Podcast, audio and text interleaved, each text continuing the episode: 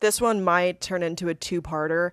I don't know. I'll have to see where it goes because I was debating which avenue I was going to take because it can be just like a personal story, my story, every facet of what happened, yada yada.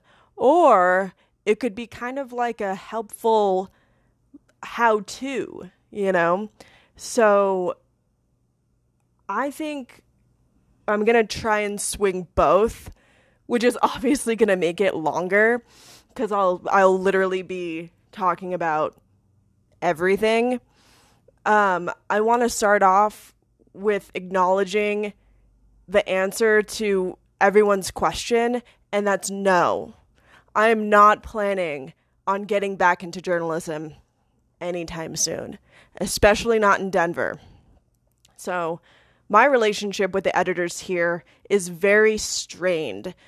They knew me in college. I interned at a few publications, one of them being the biggest one in Colorado. And the relationship that I had with that editor, those editors, I had multiple editors, the relationship that I had with them was not the best. I'm just going to come out and say they just really didn't like me. I don't think that they liked me as a person, and they definitely didn't like my work. They didn't think I was a good journalist. They didn't think I was a good reporter. They didn't think I was a good writer. So, that being said, and taking into consideration, I guess, like everything that I've accomplished, like mostly just the bylines, the publications I've had bylines in, taking that into consideration, for fuck's sake, anyone can do this. Um, I would like to think my personality had has carried me kind of a lot of the different places I've gone and the different publications I've been in and the relationship that I have had with editors that were good, but all in California. Um, because my I'm pretty tenacious. I have, you know, dedication and like moxie, I guess, where I did tell them I said, you know, anything short, I will I will show up at a source's house if they're not getting back to me. You know what I mean?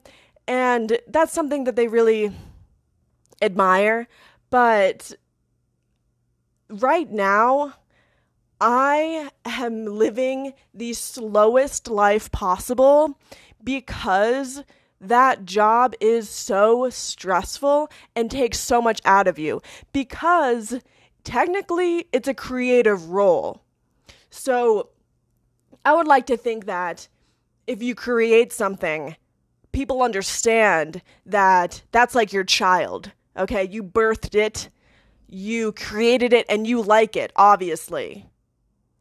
But since journalism is very kind of corporate, I don't know what other word to use in terms of it's just it's a, a job, like it's not they don't really kind of take that into consideration. Okay, they just sit there and they tear your work apart. And they look at you and say, you know, this is just how it is. You know, you just have to get used to this. This is just the way it is. But it's just kind of like, why?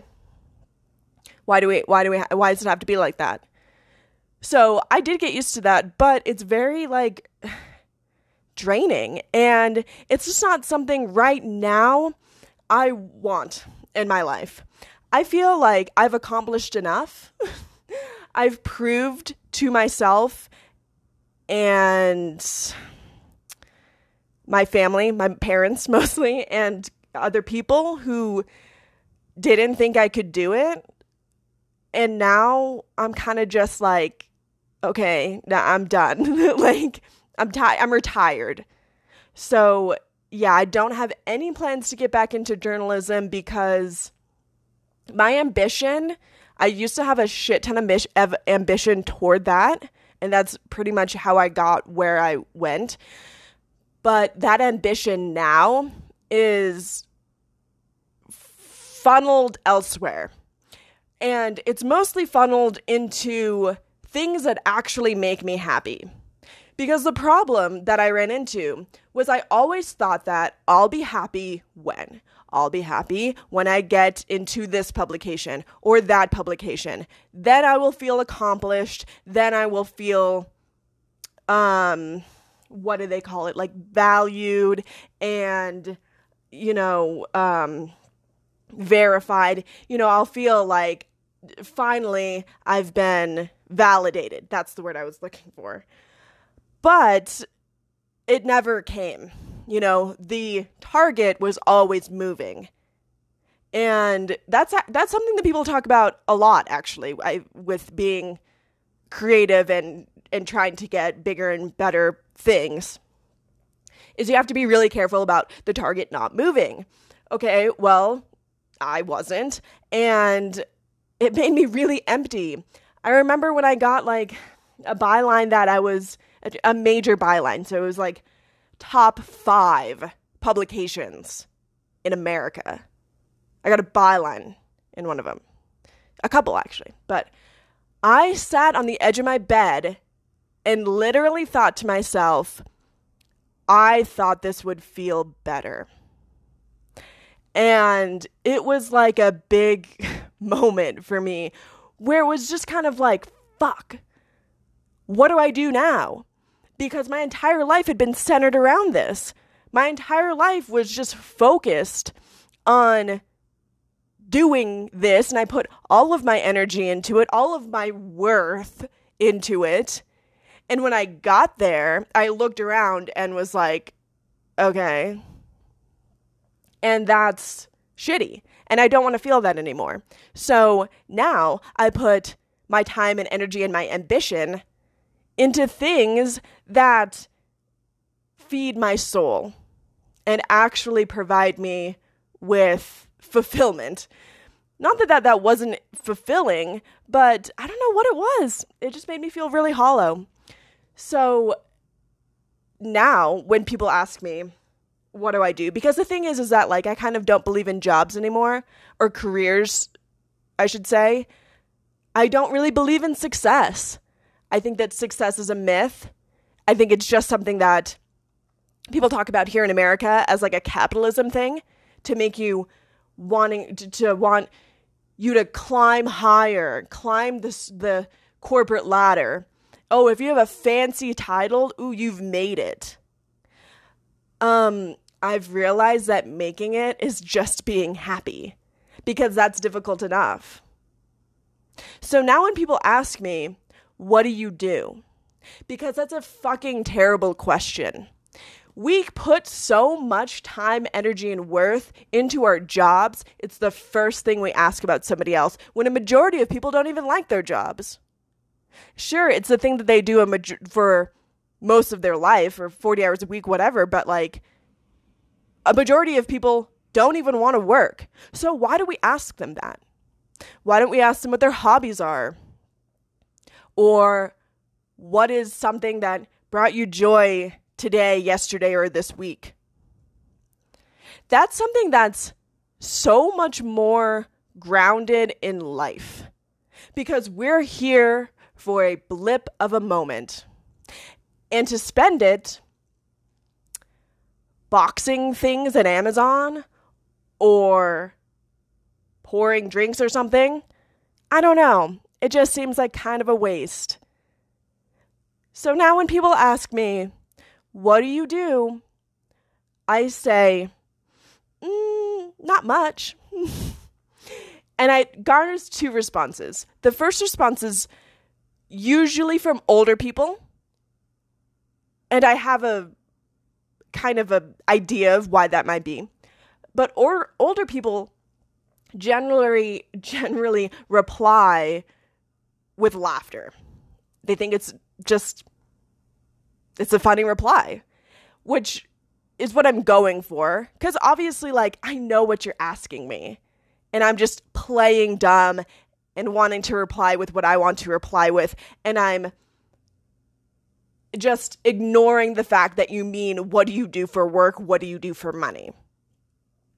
The second reply usually comes from people my age honestly, people who I'm like on a date with, like a first date with from like Tinder. When I say, mm, not much, they think that I'm the stupidest person on this planet and they get kind of mad and like kind of frustrated because because they know I know what they mean and I'm choosing to take it a different path. But they hold their jobs in such high regard to who they are and I don't want to tote around a woman who has a who has a lame job. I don't know. Maybe I I just assume that that's what they feel because when I talk with my friends, that's kind of how they see men too. You know, they say, "Oh, well, he's a 10, he's a catch, he has a real job." And I always say, "What's that?" because my shift in labor has changed so massively to where when you stand in front of me and you say he has a real job, I really want to know what that means. What category is real and what category is not real? Does it have to do with money? Does it have to do with status? I really want to know what splits them and decides um, where they go, into which bubble. And of course, that's different with everybody. So you can have somebody who thinks, you know, being a bartender or whatever is a real job. Whereas you might have somebody else who says, no, that's not a real job. A real job is being a, a civil engineer or fucking something. So a lot of people actually can't answer that question and they actually kind of get frustrated with me, which is fine because I've worked a lot on my security with my job. I used to get really upset by it when people would say that driving for Uber isn't a real job. And I used to get really defensive and I used to say, you know, well, they pay me real money. Like, it's, I pay my rent with it. Like, at what, like, what doesn't make it a real job? And I think we've all kind of come to the conclusion that it's because it's not steady. Like it's not an hourly wage. But the thing is is that like i never really make under $20 an hour. So that doesn't really apply. And, you know i don't really get that. But what's interesting is that everybody thought that me being a journalist was a real job.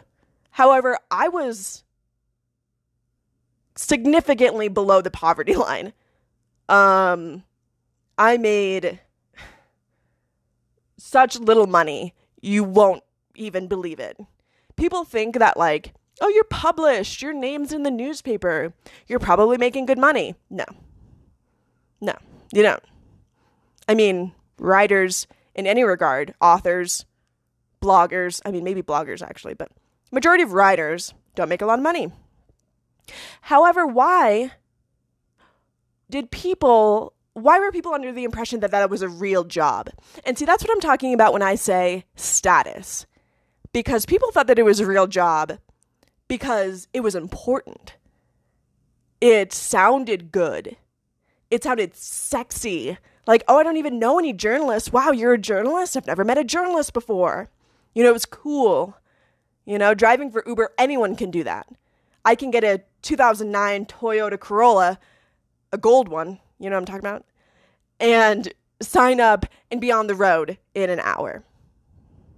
So it's like coveted or something. You worked so hard to get. No one can just roll out of bed and become a journalist in an hour.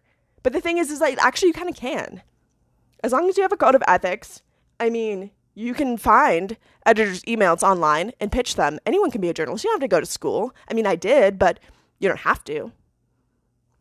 So it's just been very interesting the shift that I've made in my life in terms of what I want, what's important to me, and how people have interpreted that within themselves and then projected it back onto me. Because, like I said, I used to be really insecure about it, but now I'm not. So I kind of don't give a fuck if you think that it's like, you know, literally whatever you think about me going from working and using my degree, my four year degree that I worked really hard on, and doing some close to no skill labor instead. I don't know. It just kind of I just don't care. Because I'm so much happier with the time that I have not stressing over was that factually correct? Did I just turn in a factually incorrect story to my editor and now I'm going to have to write a correction? Oh my God, like my mind doesn't shut up. I was never able to relax. And that's what they say about being self employed. Because when I was a journalist, I was a freelancer. So technically, I was self employed. I invoiced people. Um, I made my own hours, yada, yada, yada. But the thing is with, with that is that it never stops. I always feel like I should be working. I always feel like I should be pitching, cold emailing, cold calling, Googling, taking notes, finding stories. Always, always, always. And it was very, very draining. And like I said, once I accomplished kind of like the thing that I thought would never happen, and not only that, but like what other people thought would never happen, I'm not even gonna lie. Yes, I did it to prove other people wrong who didn't like me. But it felt really good. It did feel really good. But I'm done now. I've accomplished enough. So I'm gonna start from the beginning. And the beginning starts with me interning for free at the Loveland Reporter Herald in Loveland, Colorado. And I wrote a few stories for them and one of them got picked up by the Denver Post, the biggest publication in Colorado. They were in the same news group, so they were allowed to take my story and run it in their publication. However, it was a great look for me because I literally emailed them and said, Hey, I saw you running my work. So, you know, that means you like it. And I think that I could be a real asset to your publication. I mean, was the gist of it. Obviously, it was a lot more professional than the tone that I'm describing in it now, using to describe it now. But it worked.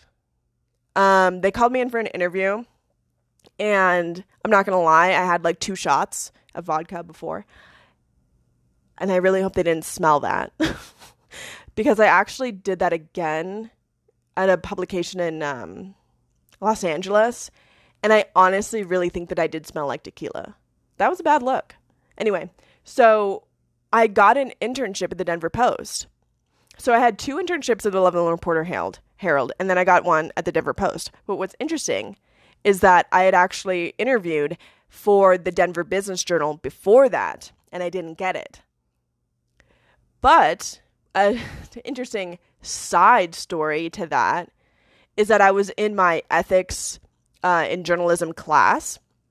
And the kid, he wasn't a kid, uh, the man sitting in front of me was talking about how he just landed an internship at the Denver Business Journal. And I joked about it. I told him, I said, Oh my God, I just, I interviewed there too with Boots, right? The editor. And I was like, Guess I didn't get it. And then I was like, But like, congratulations.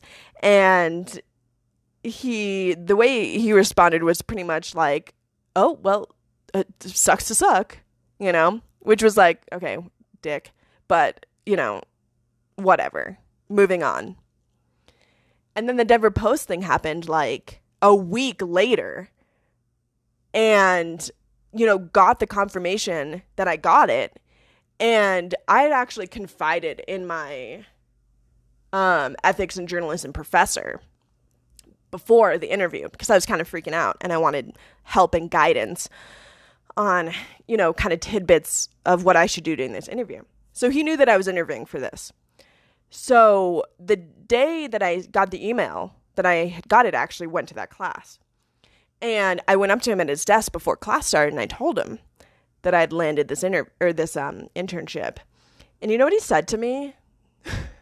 which was actually really funny and something that had already crossed my mind. He said, I'm so proud of you, Shannon. Actually, just kill yourself now because it doesn't get any better than this. What a weird thing to say. like, what a strange thing to say. I mean, it resonated with me, not gonna lie. But, like, what if it didn't? what if it didn't? Like, okay. Oh, anyway, he said that. And I thought it was funny. And that's great. And then he took it about himself to go into the uh, the front of the class and announce it pretty much. Everybody, I wanted you to know, to congratulate Shannon. She just got an internship at the Denver Post. And everybody turned and looked at me. And they're like, yay, and like little claps and stuff. And I was like, mm, hi. And, and the guy, because even though we didn't have assigned seats, everybody pretty much sat in the same spot. So he was still in front of me. Turned around and said, You got an internship at the Denver Post? And I was like, mm-hmm. You know, like, because this was such a moment that everybody was looking at me and I was like, ah. So it's like, mm-hmm. And um, he looked really mad. he looked really pissed. And it's like, bro, stop comparing yourself to other people. The thing is, is that like, I wasn't fucking mad that you got the Denver Business Journal internship over me. There are plenty of newspapers, there are plenty of routes to take to get into the business. And like, who cares what other people are doing? This isn't a competition between you and me, even though we both interviewed for the same thing and, and one person won and the other person lost. It's not like that. So, yeah, he had this like scowl on his face. And, you know, he said congratulations, but like he didn't mean that. So we ended up following each other or like being connections or whatever the fuck on LinkedIn. I shouldn't have allowed that because this guy, and I hate the word, but like he's a fucking hater. what was wrong with this guy? Part of it that I guess, didn't make me look good in the journalism department because, you know, we're all taking classes with each other. We all pretty much like kind of know each other. And I was always a fan of TMZ because their reporting is so accurate. If they report somebody is dead, that person is dead.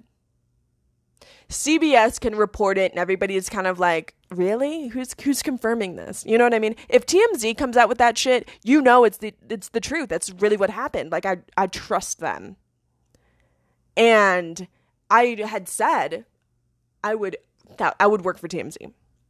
And everybody thought that that was so lame. You're not a real journalist. You want to do celebrity gossip. You want to do fluff pieces. Bro, shut the fuck up all y'all shut the fuck up. Who gives a fuck what I do? Who cares what I do? Who cares what I say? No one. I don't even care. So why do you?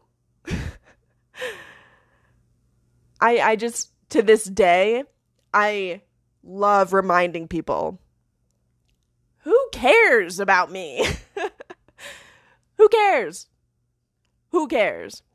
So I think that that had something to do with this guy comparing me to himself is that this girl wants to do celebrity gossip at TMZ. She's not a real journalist. She doesn't want to be a real journalist. She doesn't give a fuck about about hard news. But she's doing better than me. Quote unquote. She got a more she got a bigger internship at a bigger publication that has more clout better editors or whatever, more readers in the Colorado. So that makes me look like shit because I'm I want to do hard news and she doesn't and look where she is. Oh my god, I don't even know. I mean, that's just like my guess because obviously this is a silent feud that's like against my will. you know, I don't give a fuck about this guy, but yet he's so obsessed with my career and where I'm going and what I've accomplished and what I haven't and and uh, he wants me to fail. And I know that because when the pandemic hit so like I said we were connected on LinkedIn. So my connections a few of them were with editors and hiring managers from TMZ and you can see each other's connections I'm pretty sure whoever you're interacting with whatever. So my connections on my page were with people in California, Los Angeles, with people from the Los Angeles Times and the LA Daily News. And so when COVID hit, um, since I covered events, I, I pretty much lost my job. Even though I was self employed and you know, people say like, "Oh, well, that's not a thing. You can't lose your job when you're self-employed. You just pivot." But the thing was, is that like there's nothing really to pivot to. like, I had a niche and it was covering events, which, by the way, I say niche like the way the French do because it's a French word. People here who say niche bother me. Stop stop being American. It's annoying. It sounds like shit. say niche. anyway, so yeah, I had a I had a beat even though I was general assignment um, you know, it was events, it was art walks, it was beer festivals, it was school shootings, it was candlelight vigils.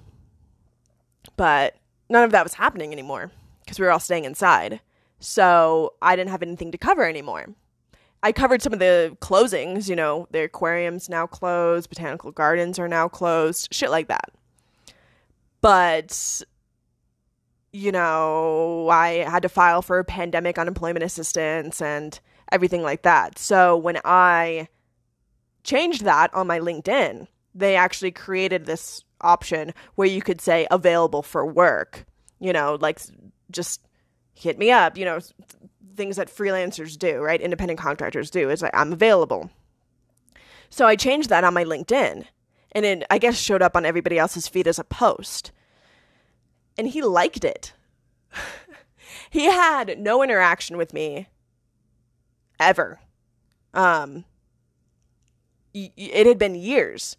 So I graduated in 2017, and this was obviously in 2020. So that's, you know, 17, 18, 19, 20, three years of nothing.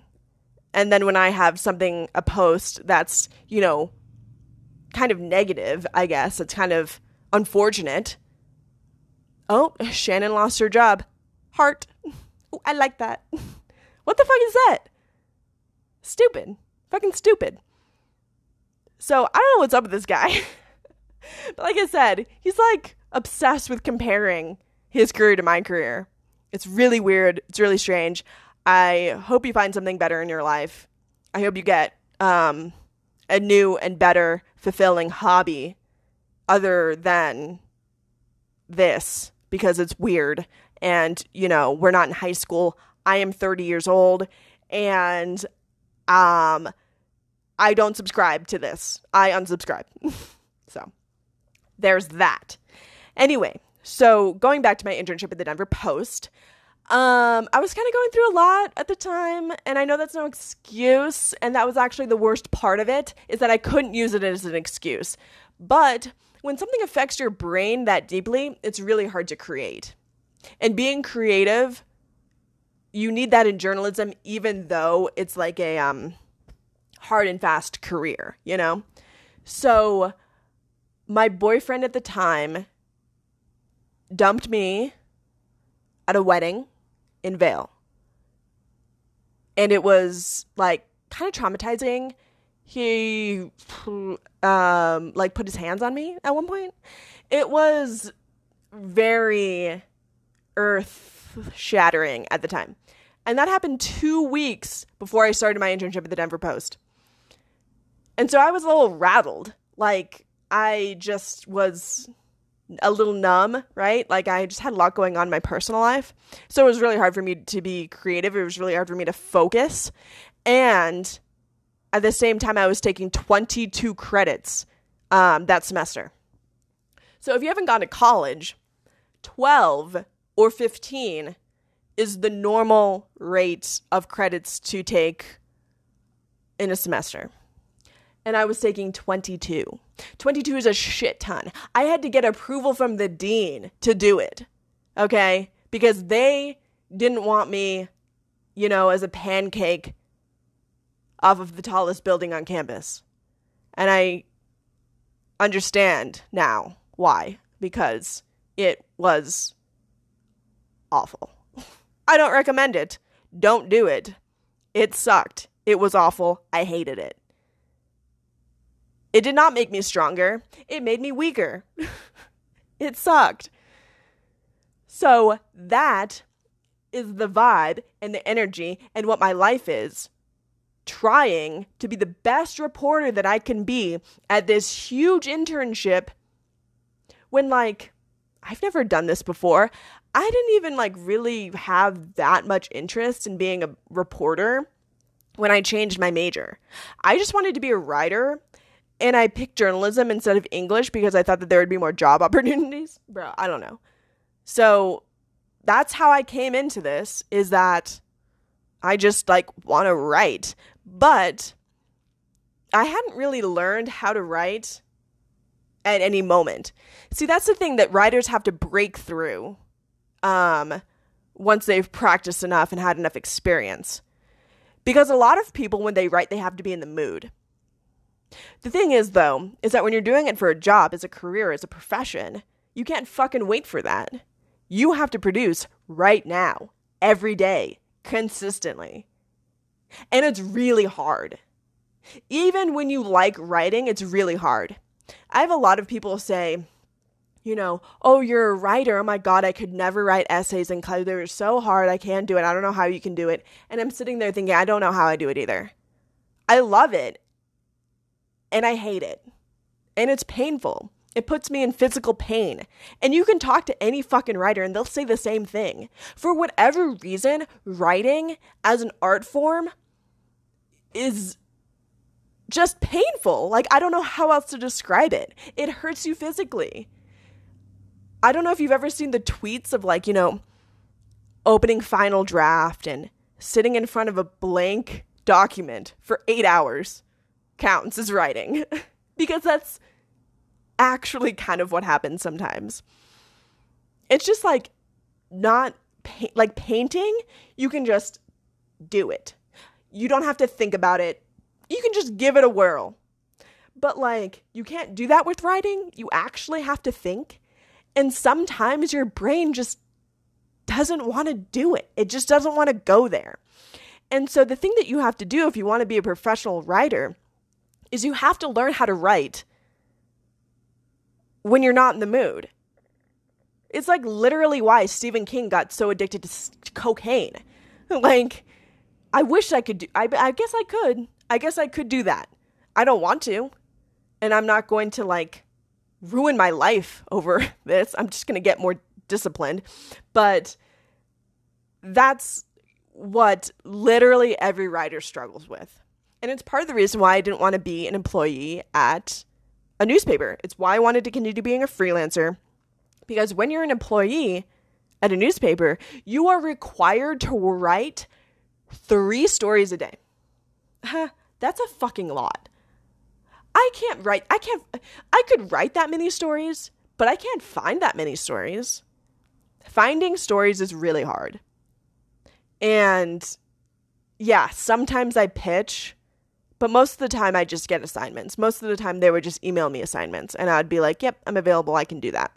And then I'd go, I'd cover the event, I'd write it up, I'd send it in, I'd invoice them, bingo, bango, ready to go, go, done. So that was my my work um, routine. But sometimes they would email me the day of. My deadline would be four hours. Like I had four hours to go to this event, interview people, go home, maybe if I had time. Sometimes I would have to write it on my Blackberry in my car and email it them because I didn't have time to go home. And to transcribe you know, the interview to make sure that I'm quoting people accurately.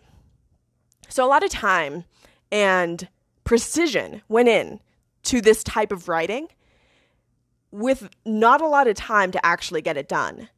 So you're stressing, and then once you file it, for me at least, I would sit there in pain and agony, waiting for my editor to reply back with, This is shit, Shannon why would you even file this? This is dog shit. For whatever reason, I would just always wait for that response because I don't believe in myself, apparently. It's my inner child. um, That never happened. That like literally never happened. I would always get positive feedback from my editor. My editor literally told me that he was like my biggest fan.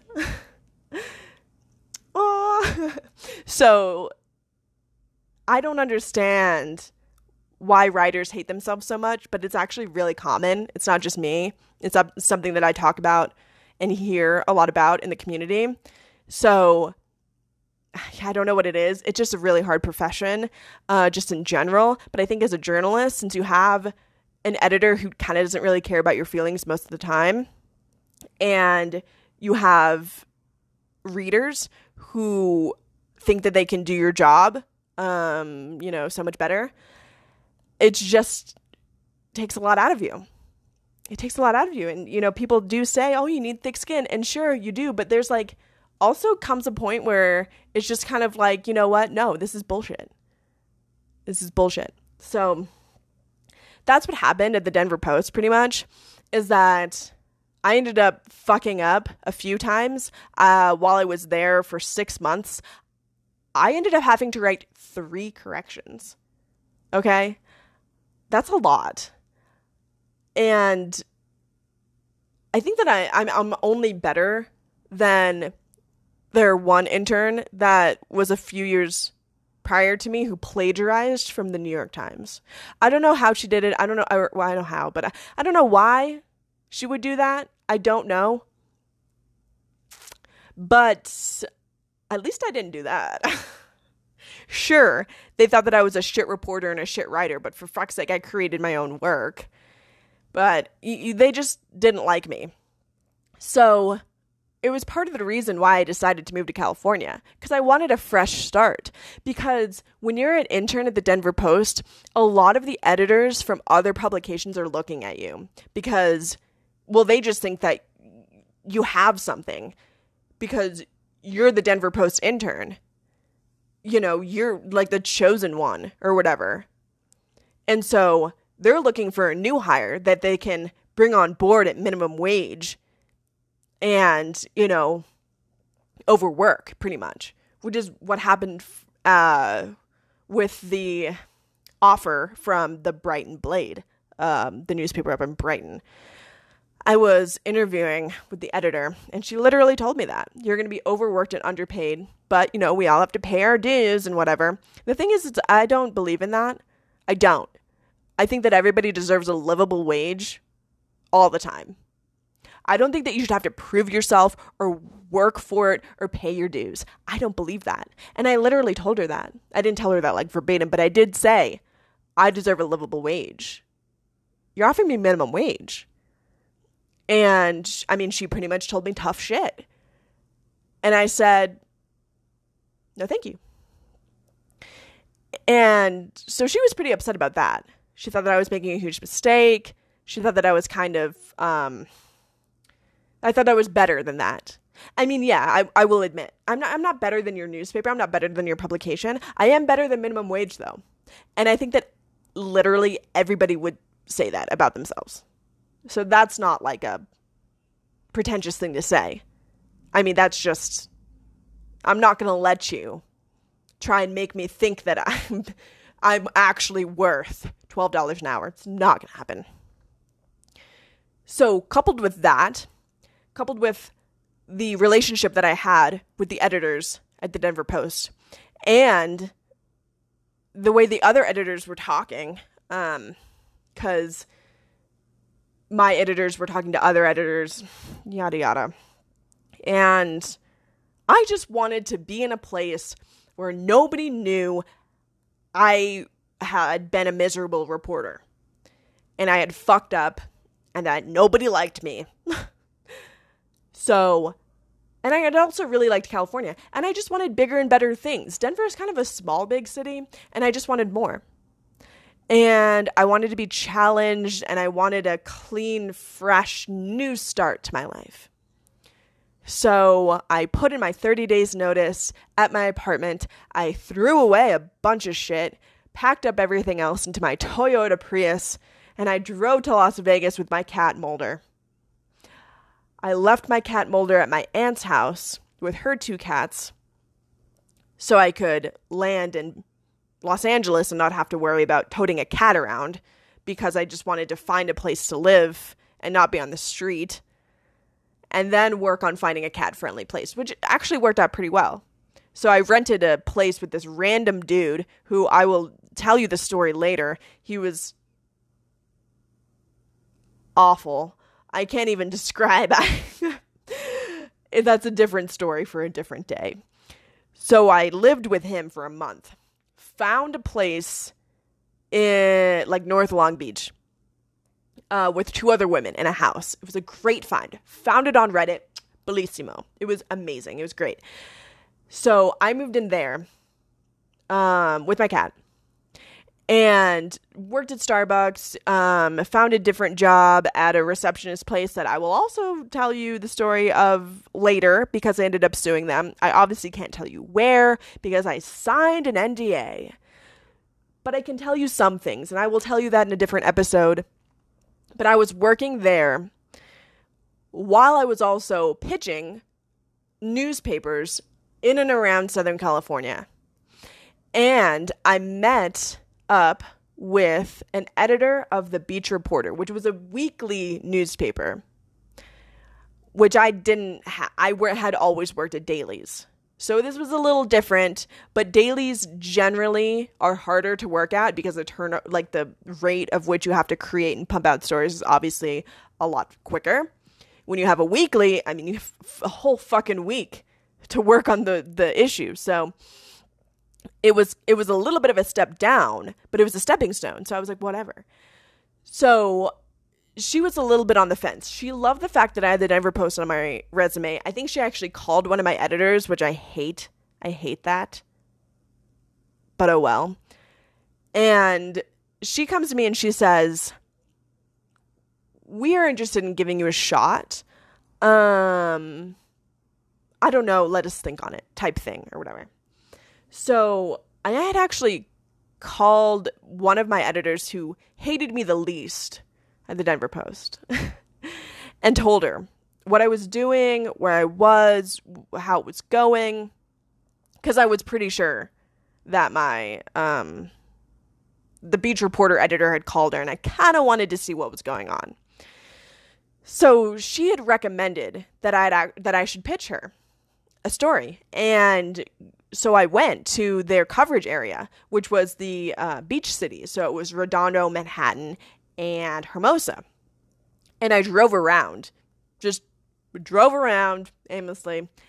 And I actually found this like billboard, this kind of like poster that was like hung up over the street advertising a surf festival. And I was like, I can do that. Like, I can do that. And so I emailed the editor from the Beach Reporter and I said, There's a surf festival coming up. I'm available if you need. And she goes, Actually, yeah, we could use you. Go ahead, go out there, report, do your thing, write something up, send it in. So I did. And she liked it. Crazy. Um, so she started giving me more assignments. And that's how I got in. She literally paid me like $40 a story, which is like fucking nothing. But whatever. You know, I was in.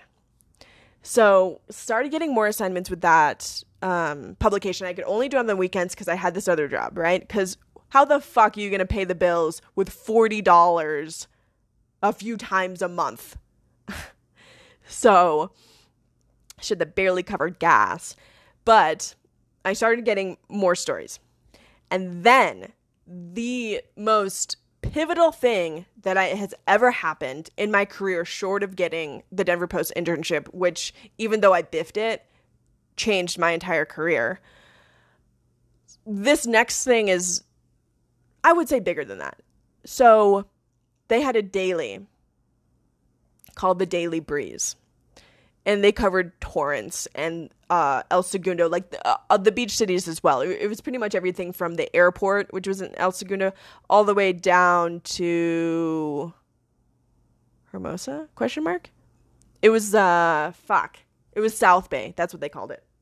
It was South Bay in Southern California. That was their coverage area. So, and that's pretty big. It was a pretty big publication. It was a daily. It was actually like the biggest publication in that area. And you know what happened?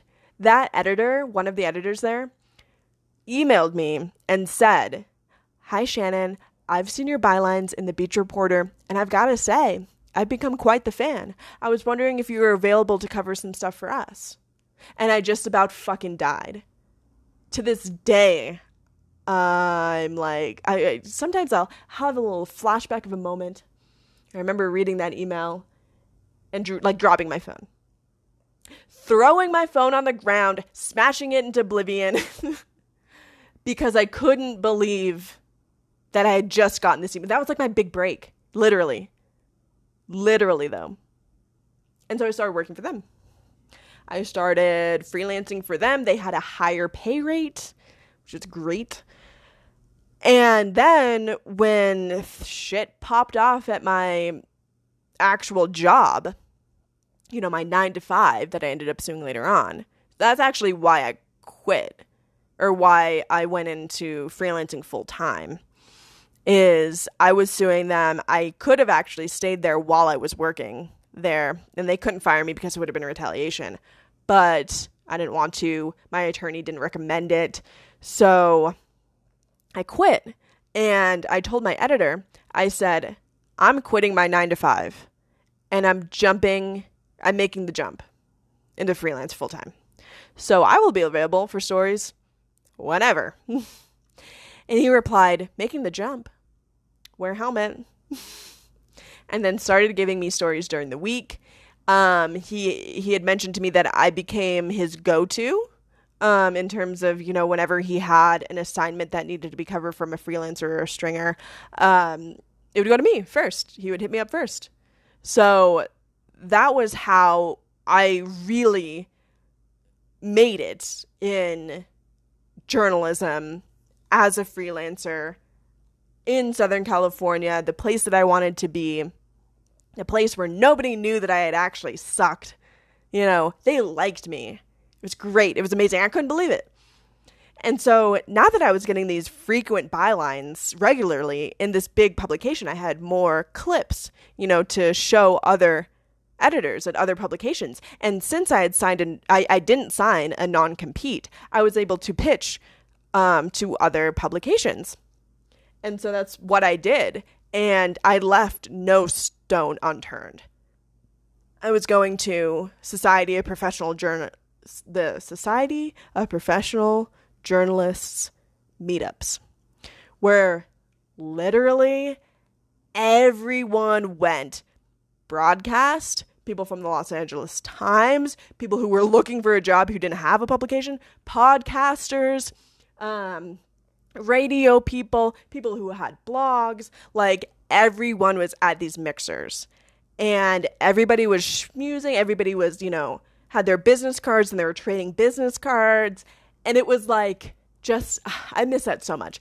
Networking was my favorite part of the job. Um, did I like it more than writing? Sometimes. Yeah, sometimes.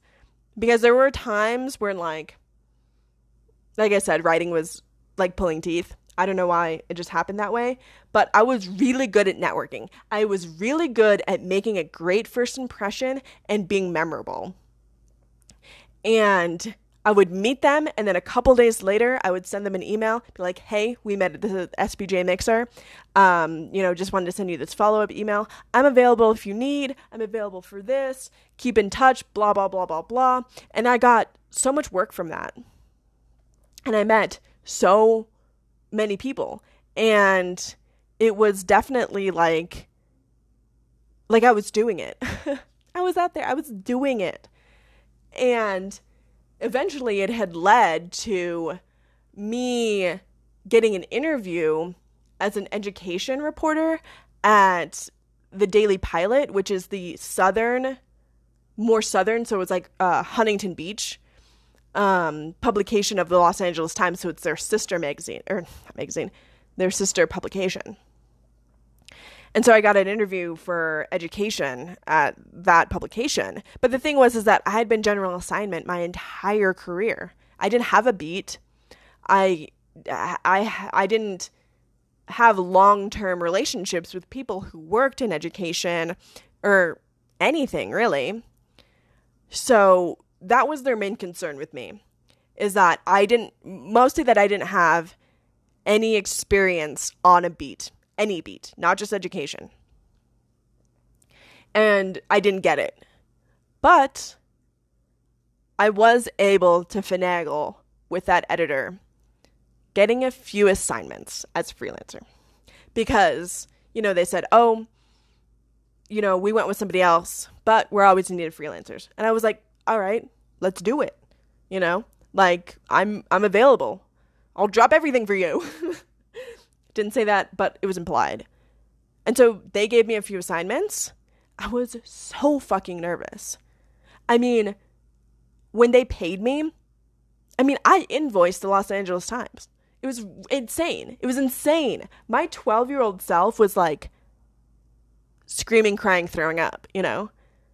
My parents were so proud of me. My aunt was so proud of me. It was, it was nuts what I had been able to finagle. It was um, a little bit unbelievable, to be honest. And like I said, I, this happened in 14 months. And I've double checked that math. I've counted it multiple times. I put it in one of those calculators online that you know calculates the the time in between a one date and another date. Seriously, uh, it's fourteen months. Insanity. So, and like I said, I wasn't even very good. People like didn't even like me. So, if I can do that, this girl, random lady from Alaska, who nobody even likes. People, you know, like that guy from my class, looking at her to fail. And I managed to pull it off. Bro, anyone can do that. If I can do that, anyone can do that. I know that like people say that like, "Oh, well like doesn't matter who you are, you can get it done." But like really taking all of that into consideration, I don't know how that happened. And it's really just a terrible case of imposter syndrome. I know that because, like I said, every time I sent in a story, I was always prepared for my editor to reply, "What the fuck is this?" Because I I could never understand and accept where I was, who I was working for. And I had to remind myself Shannon, they're not doing this for a favor, okay? They're not just like throwing you a bone. Maybe the reporter or the editor did at the at the weekly, like the first one, you know, the the one where she was like, "Oh, I don't know," and then like I I pitched her and like we went from there. Yeah, maybe she did throw it. She did. She threw me a bone. Yeah, but everything else was earned. Everything else was because I worked for it. And it's just that's the hardest part to accept in myself that I'm worthy of that and that I earn that and that I'm good enough for that. It's something that I still struggle with to this day. I mean, you could probably tell the way I'm talking about it. And it definitely made a um I took that into consideration when f- trying to feel out whether I wanted to continue this career or not because anyone who's had a crippling case of imposter syndrome, and that's what it was. It was cripple it was it was crippling and it was paralyzing at times. Right? Where especially when I had when I had three corrections under my belt at the post, I would sit my in front of my computer and not be able to write. I physically couldn't write. I was paralyzed with fear that I was going to fuck up again. I actually went to one of my editors and I told her that. You know, I said that. I can't write. I'm so scared. I'm so scared of fucking up again. I can't fuck up again. I'm paralyzed with fear. And she said, that makes total sense. Which kind of wasn't what I wanted to hear. But, you know, she helped. I mean, the only thing that you can really do is push through it a lot of like I said, writing is just generally uncomfortable anyway. So, you know, some advice was to call your source and say every sentence that you are on the fence about, or maybe just every sentence in your story, and say, is that accurate? You know, so you don't have to write a correction. Because I will tell you, I've had a lot of pain in my life, a lot of messy breakups, a lot of fails, a lot of embarrassing moments where I felt two inches tall. And absolutely, positively, without a doubt, writing a correction, finding out that you have to write a correction is the worst feeling I've ever felt in my entire life. It makes me want to jump in front of a truck. Makes me want to never see anyone ever again. Makes me want to hide my face. Makes me want to run and hide. Did I cry at my cubicle? No. I didn't. I cried in the bathroom. I tried to hold that shit in a different moment. But based on my demeanor, it was very obvious that I was having a hard time. And it was just a lot of self-esteem issues as you, you might be able to tell. But the thing is is that being an artist is very very difficult. Creating is so fucking difficult.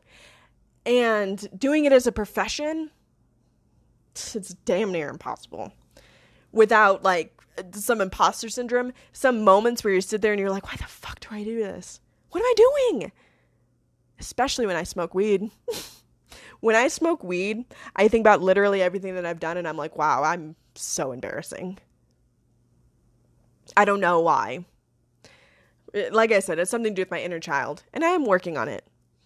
But, you know, I think about when I had a blog, and like I said uh, in a few episodes before this, like the catfish episode, my first episode, talking about how people judge you when you create something you have obviously seen a shit ton of tweets saying, why does everybody have a podcast? And like everybody has a podcast now, blah, blah, blah. But like, who gives a fuck? There are also a bunch of streamers on Twitch who don't have any viewers, ever. They just do it because they like it. When I first started my blog, no one was reading that shit. Obviously, when I first started this podcast, nobody was listening to it. I still don't have a lot of listeners, to be honest. But I kind of don't care because I'm having fun. And right now, this is the creative outlet that feeds my soul. And it shifts for me. So it's not always writing, it's not always painting, it's not always photography. It shifts, it cycles. And th- uh, to me, that's the spice of life.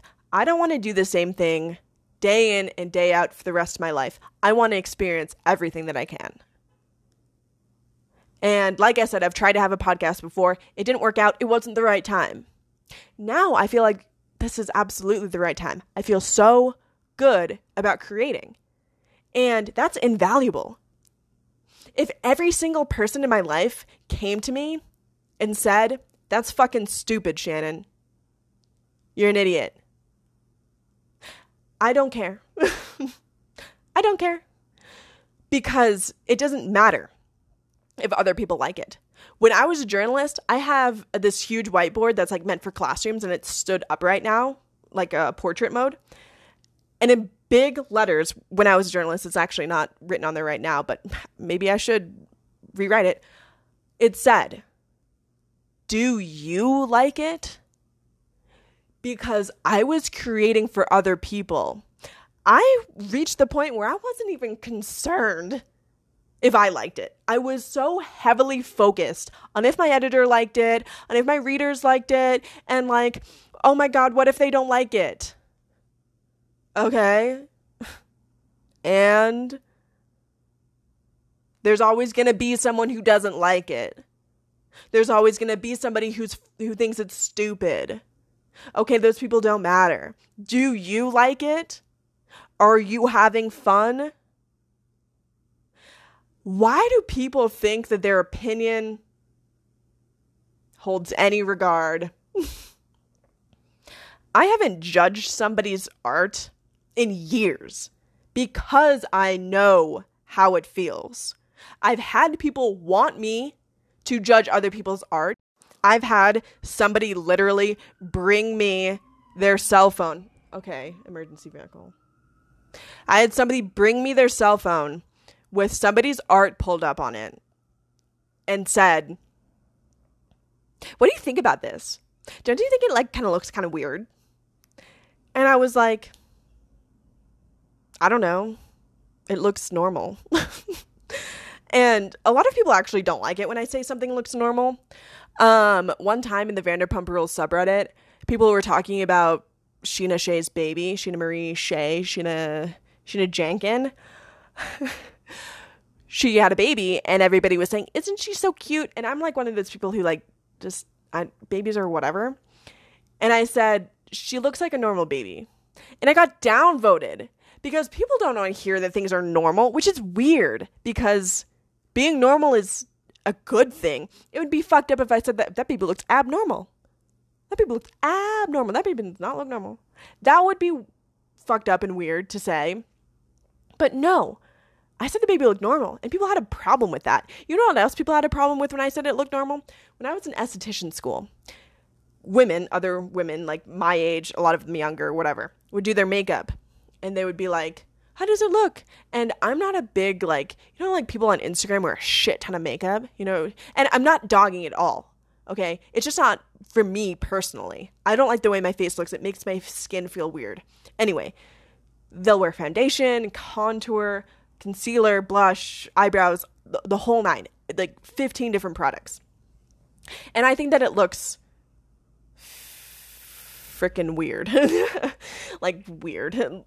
And and sometimes mostly what it is is they make their face look so perfect that it's like uncanny uncanny valley almost. So sometimes I would have people in esthetician school you know, kind of talk shit about themselves on how they looked without any makeup.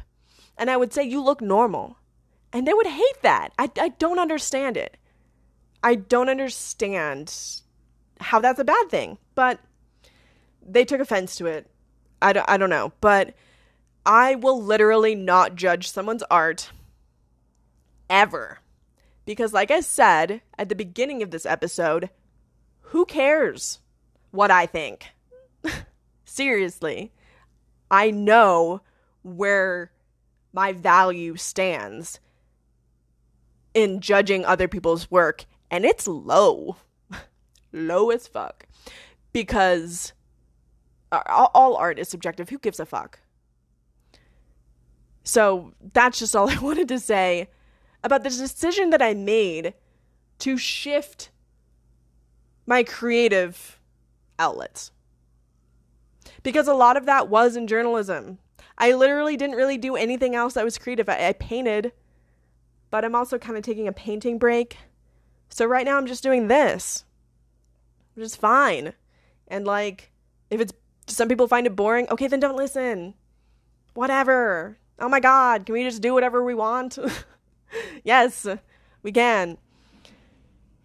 So, man, that was my story of how I went from writing for free to writing for money for the Los Angeles Times in 14 months. Um, I actually didn't really go over a lot of like the ins and outs business wise of being able to do this and get it done. And so that does leave the door open for me recording another episode on how to do that because I do think that it's it's very valuable and I would love to help people.